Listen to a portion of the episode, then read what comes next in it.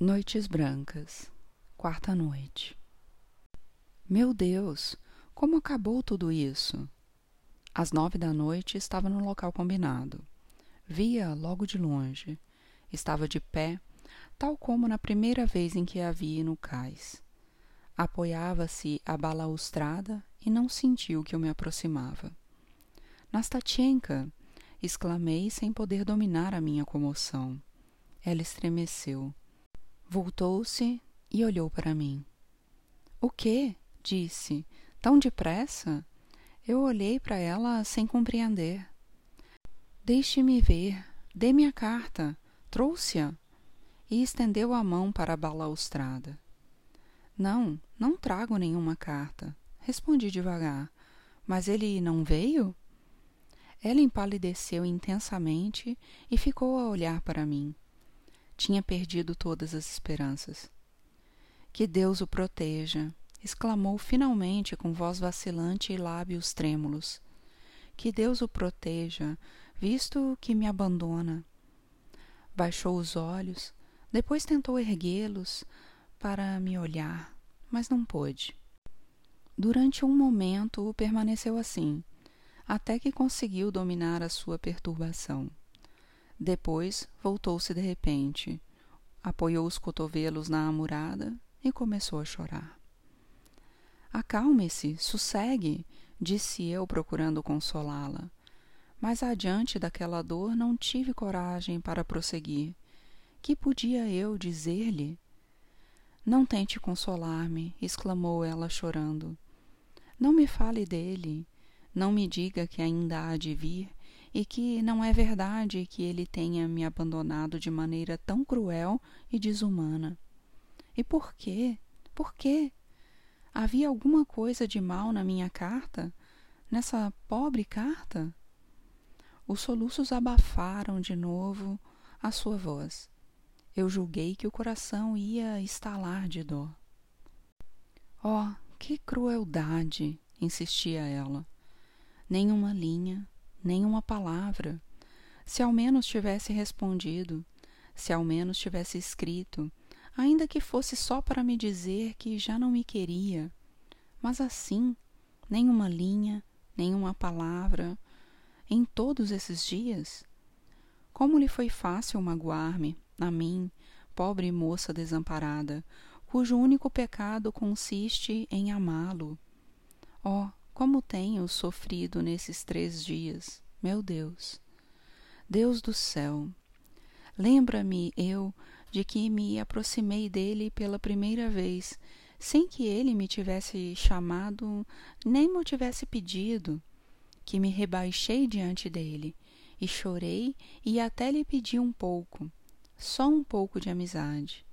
E agora isto. Não, fique sabendo encarou de novo comigo e os olhos negros cintilavam. Que isto não é possível. Isto não pode ficar assim. Isso é desumano. Um ou os dois, ou você, ou eu nos enganamos. Talvez ele não tivesse recebido a minha carta. Talvez a estas horas nada saiba ainda a este respeito. De outra maneira, não se compreende Julgue por si próprio. Fale por amor de Deus. Explique-me. Eu não posso compreender. Como é que um homem é capaz de se conduzir com tanta vilania como ele se conduziu comigo? Não ter respondido nem sequer uma palavra à minha carta. O homem mais vil deste mundo teria sido mais compreensivo. A não ser. a não ser que lhe tenham dito mal de mim? Encarou de repente comigo. Não acha? O que lhe parece? Olhe, Nastatchenka, amanhã virei eu próprio vê-lo em seu nome. Isso. Pergunta-lhe-ei simplesmente o que lhe passa e contar-lhe-ei tudo. Sim, e que mais havemos de fazer? A Nastatchenka vai escrever-lhe outra carta.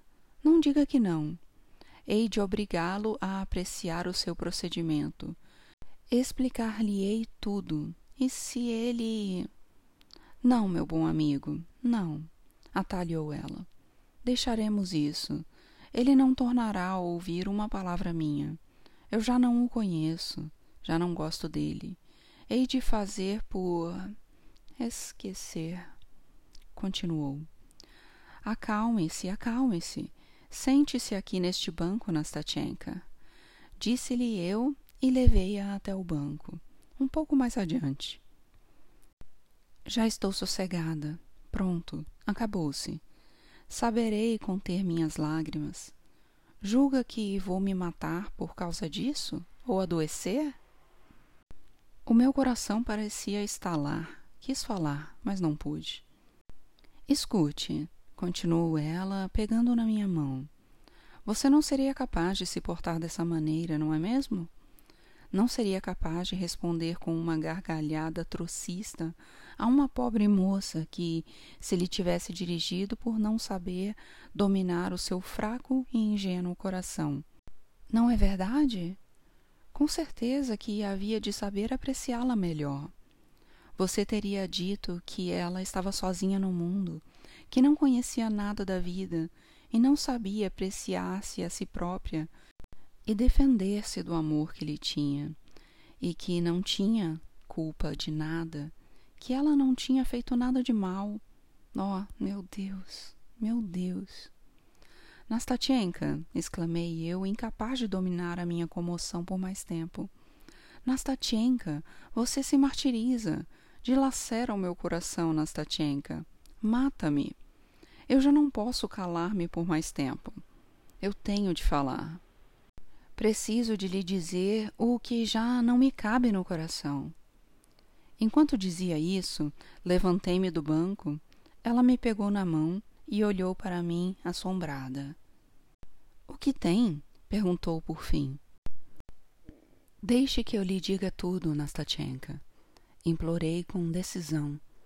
Nastatchenka, não tenha medo daquilo que eu vou lhe dizer, pois é um disparate uma impossível tolice. Já sei que nunca há de realizar-se, mas, no entanto, não posso calar-me por mais tempo. Peço-lhe, por tudo aquilo que agora sofre, suplico-lhe, imploro-lhe que me perdoe desde já. Mas então o que é? De que se trata? Tinha deixado de chorar e fitava-me com muita atenção. Seus olhos admirados demonstravam uma curiosidade singular. De que se trata? É impossível, Nastatchenka. Bem sei. Mas eu. Eu a amo, Nastatchenka. Esta é a verdade. Pronto, já lhe disse tudo. Agora já sabe se daqui em diante pode continuar a falar-me como tem feito até aqui e também se deve ouvir o que ainda tenho para lhe dizer. Bem, mas que tem isso? Tem alguma coisa de extraordinário? Eu já sabia que você me amava. Sempre me quis parecer que. Me. Sim, que me tinha alguma afeição. Ai, meu Deus. A princípio, sim, era só isso, Nastatchenka. Mas agora. Agora estou na mesma disposição de espírito que a Nastatchenka quando se foi apresentar no quarto dele, com um embrulhinho das suas roupas. Não, eu estou ainda em piores condições do que a Nastatchenka, pois ele, então, não amava outra mulher, enquanto a Nastatchenka ama outro homem. Que quer dizer com isso? Eu. eu não o compreendo. Mas diga, por quê? Ou melhor, para que tudo isso e assim tão de repente? Meu Deus, que tolices eu digo, mas você. Nastatchenka estava perturbadíssima. As faces ruborizavam-se-lhe e fixou a vista sobre o chão. Que hei eu de fazer, Nastatchenka? Que hei eu de fazer? Sou culpado, cometi um abuso. Oh, não! Não, Nastatchenka, eu sou inocente. Sinto. Percebe claramente que o coração me diz que estou no meu direito, que, com isso, não posso ofendê-la nem magoá-la. Era eu seu amigo. Bem, pois agora continuei a ser ainda seu amigo. Não cometi nenhuma traição, nem me portei deslealmente. Repare, Nastatchenka, estou chorando. Que importa? Isso não prejudica ninguém. Hão de secar por si mesmas essas lágrimas. Mas sente-se, sente-se, e quis obrigar-me a sentar-me. Ai, meu Deus! Não, Nastatchenka. Não me sento. Agora não posso continuar aqui por mais tempo e você nunca mais há de tornar a ver-me. Dir-lhe-ei tudo e depois vou-me embora. Nunca poderá saber até que ponto eu lhe quero. Mas eu devia ter sabido guardar segredo e não afligi-la neste momento, falando-lhe assim de mim com tanto egoísmo. Não, mas eu não fui capaz de conter-me. Você começou a falar dele. Portanto, Anastatenka é quem tem culpa. A culpa de tudo. Mas eu sou inocente. Apesar de tudo, não pode afastar-me do seu lado. Assim, sem mais nem menos. Mas eu não o afasto, afirmou Nastatchenka, fazendo o possível por dominar a sua perturbação.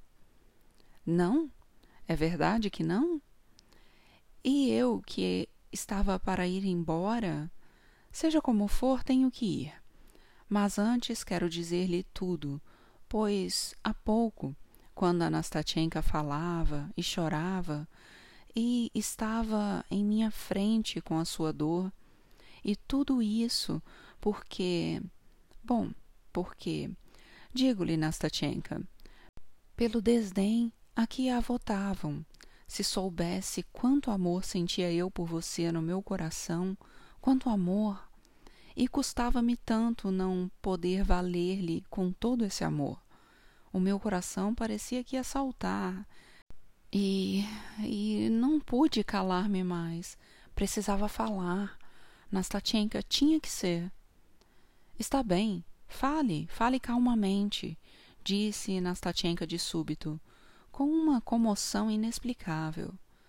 Talvez estranhe que eu lhe diga isso, mas sim, fale. Mais tarde lhe explicarei, lhe contarei tudo. Só inspiro compaixão a você, Nastatchenka. O que sente é apenas piedade por mim. Mas o que está feito, está feito.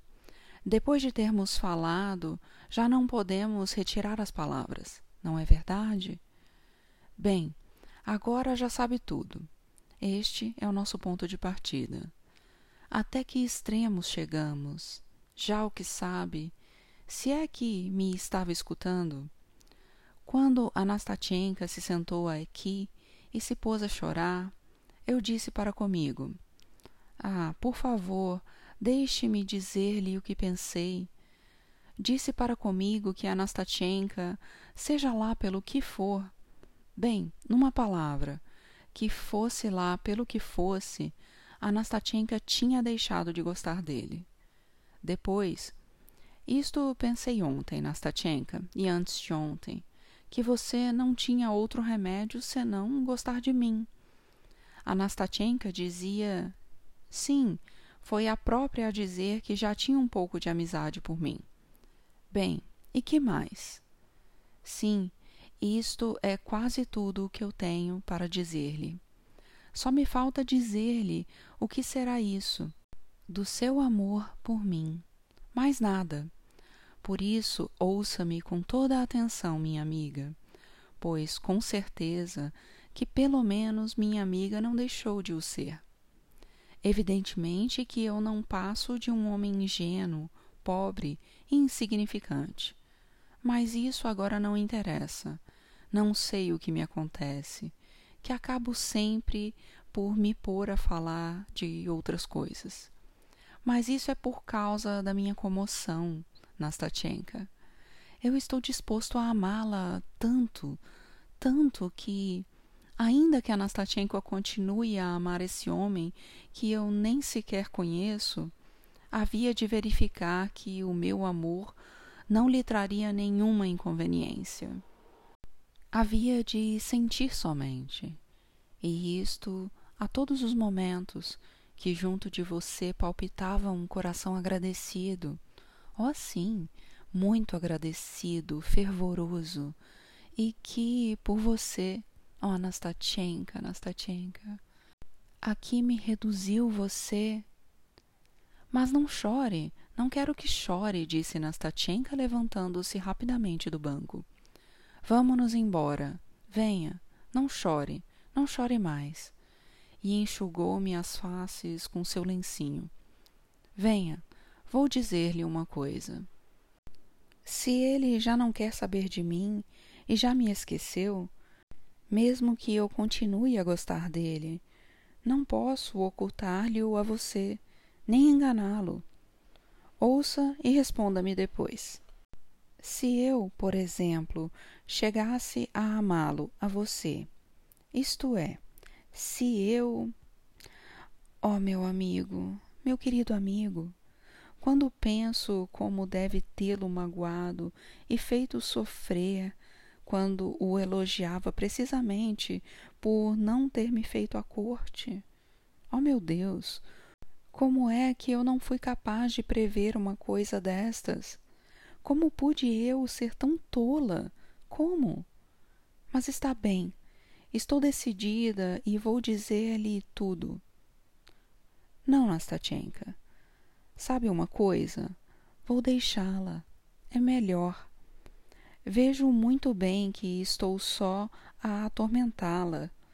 Agora começa a sentir remorsos por se ter divertido à minha custa. Mas eu não quero que a Nastatchenka, ainda por cima da sua dor, sou eu quem tem a culpa de tudo, Nastatchenka. Por isso, adeus. Não, não, não, vá-se embora. Escute-me primeiro. Não pode esperar um momento? Esperar? Esperar para quê? Escute, eu gosto dele, mas este amor deve acabar. Há de acabar. Por certo que há de acabar. Já começa a extinguir-se. Bem o sinto. Quem sabe talvez tenha acabado completamente hoje, pois eu o odeio por ele ter troçado de mim, enquanto você ficava ao meu lado chorando comigo e com certeza que nunca me teria deixado aqui à espera, como ele fez, pois você gosta de mim a valer, enquanto ele nunca me amou. E, além disso, porque eu, afinal, também gosto de você. Sim, amo-o, tanto quanto você a mim. Já lhe disse, já o ouviu. Gosto de você porque você é melhor do que ele porque é mais amável do que ele, porque porque ele a comoção embargou-lhe a voz, apoiou a cabeça no meu ombro, inclinou-se até tocar no meu peito, e depois começou num pranto doloroso. Eu tentava consolá-la, acariciá-la, fazia por tranquilizá-la, mas ela não podia conter-se. Apertava minha mão e balbuciava por entre soluços. Espere, espere um pouco. Está passando. Já vou deixando de. Só quero dizer-lhe uma coisa.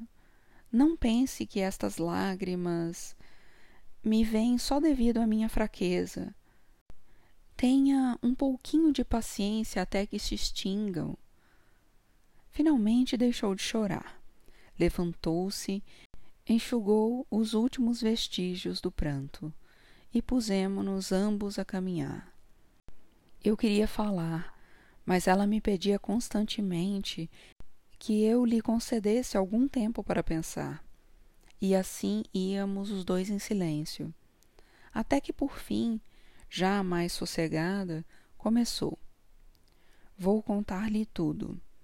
Disse com voz débil e insegura mas na qual vibrava depois um sentimento íntimo que atingiu de tal modo o meu coração que este se pôs a tremer com uma espécie de dor agradável.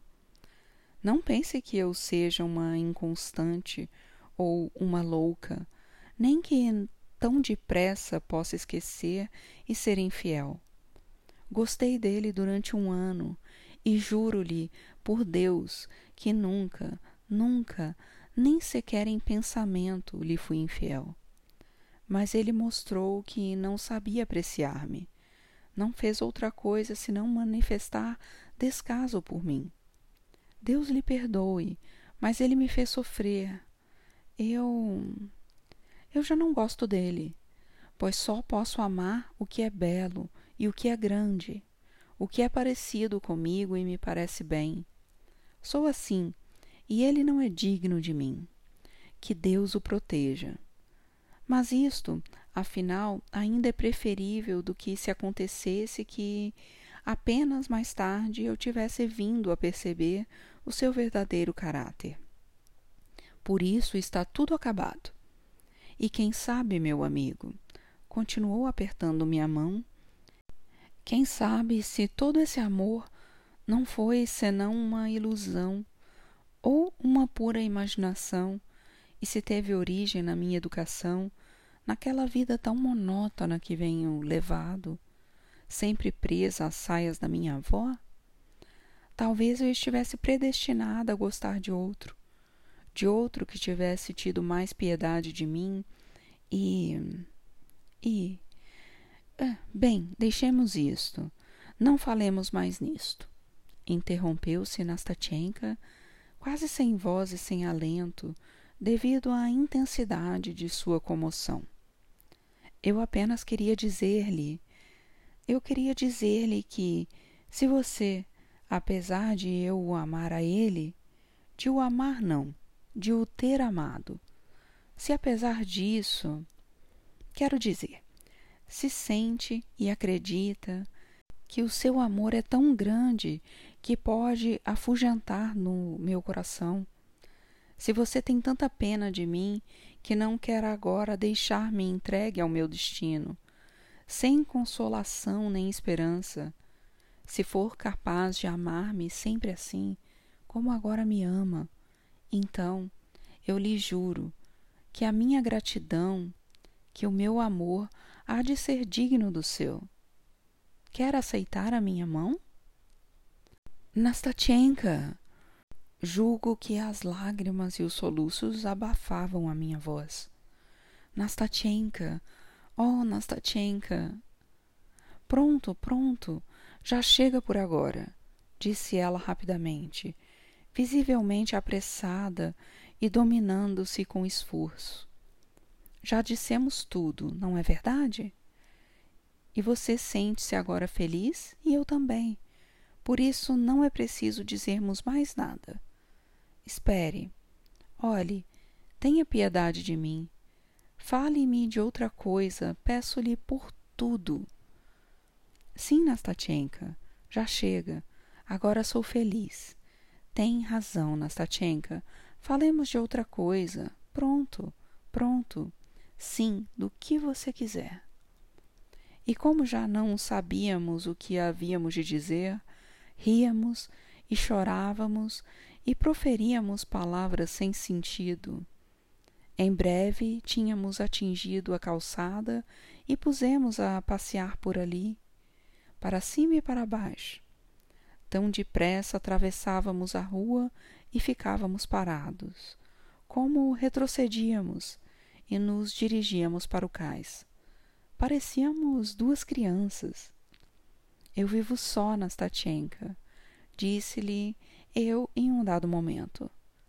Mas, bem, eu, a Nastatchenka já o sabe, sou pobre, ganham apenas mil e duzentos rublos por ano, mas isso pouco importa.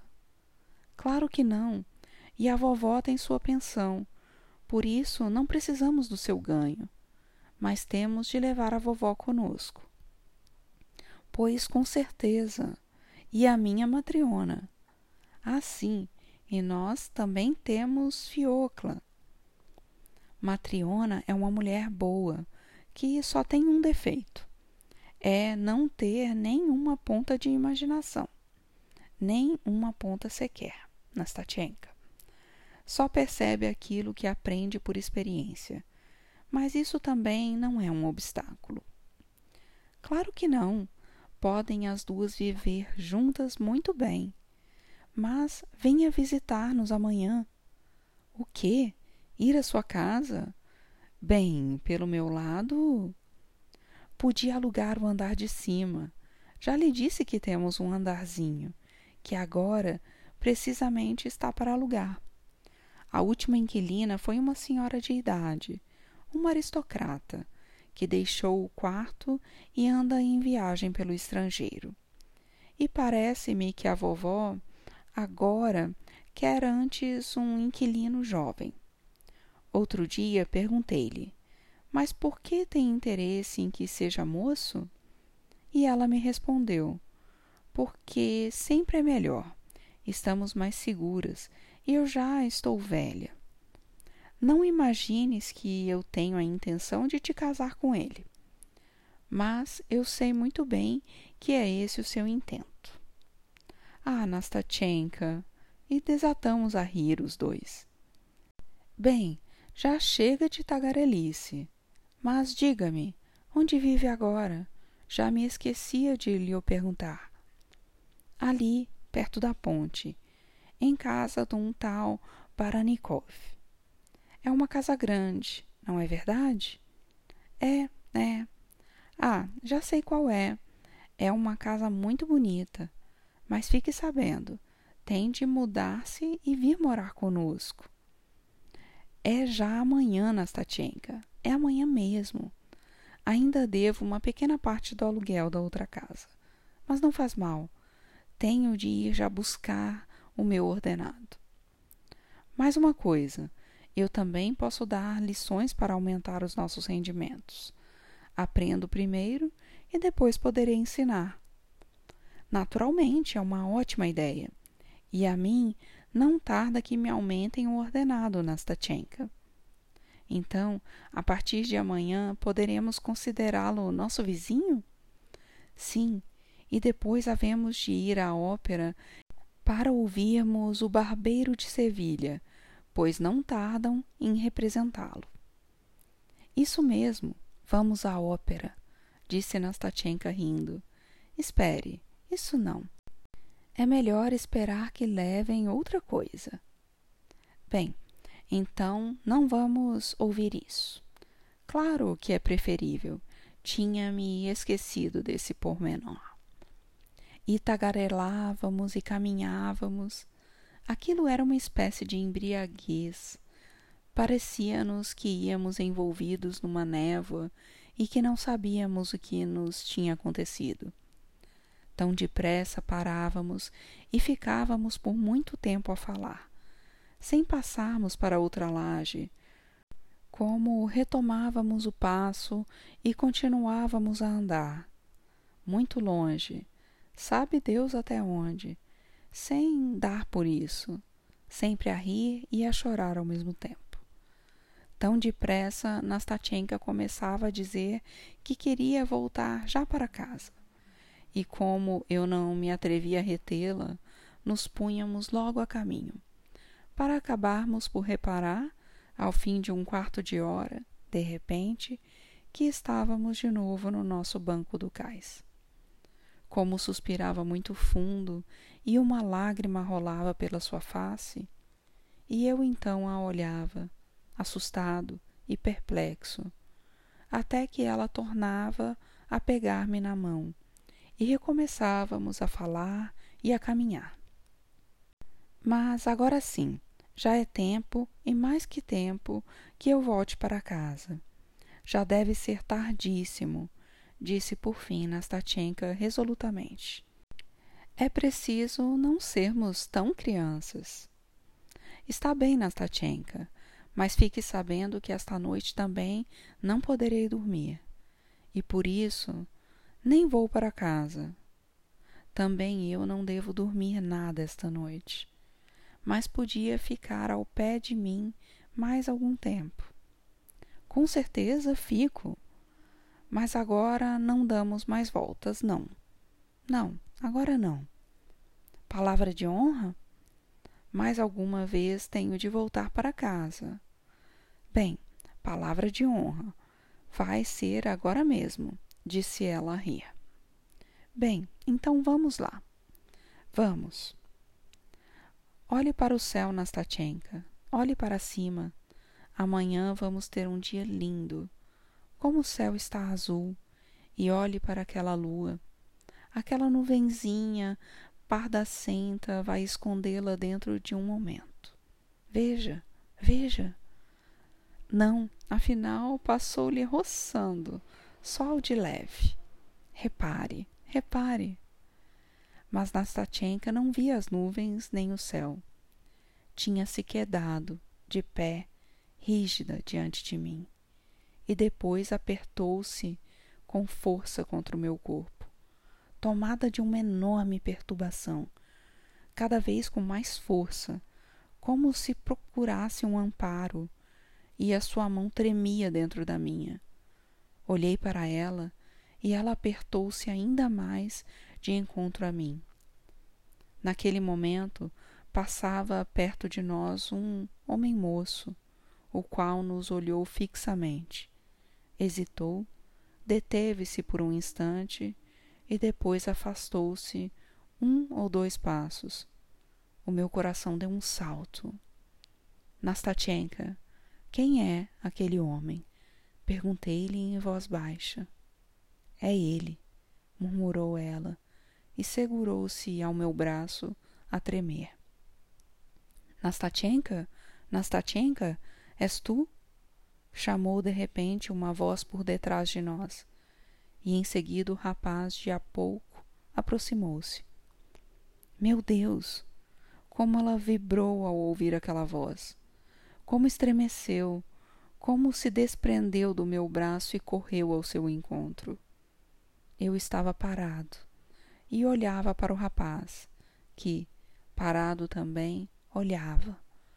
Mas, mal ela lhe tinha estendido a mão e apenas tinha acabado de se lançar nos seus braços, largou-o e antes que eu tivesse dado conta, já estava de novo junto de mim cingia com os dois braços o meu pescoço e depunha sobre os meus lábios um beijo ardente. Depois, sem dizer uma palavra, correu de novo para ele, pegou-lhe nas mãos e levou-o. Fiquei ainda ali por um tempo, a olhar para eles, que não tardaram em desaparecer da minha vista.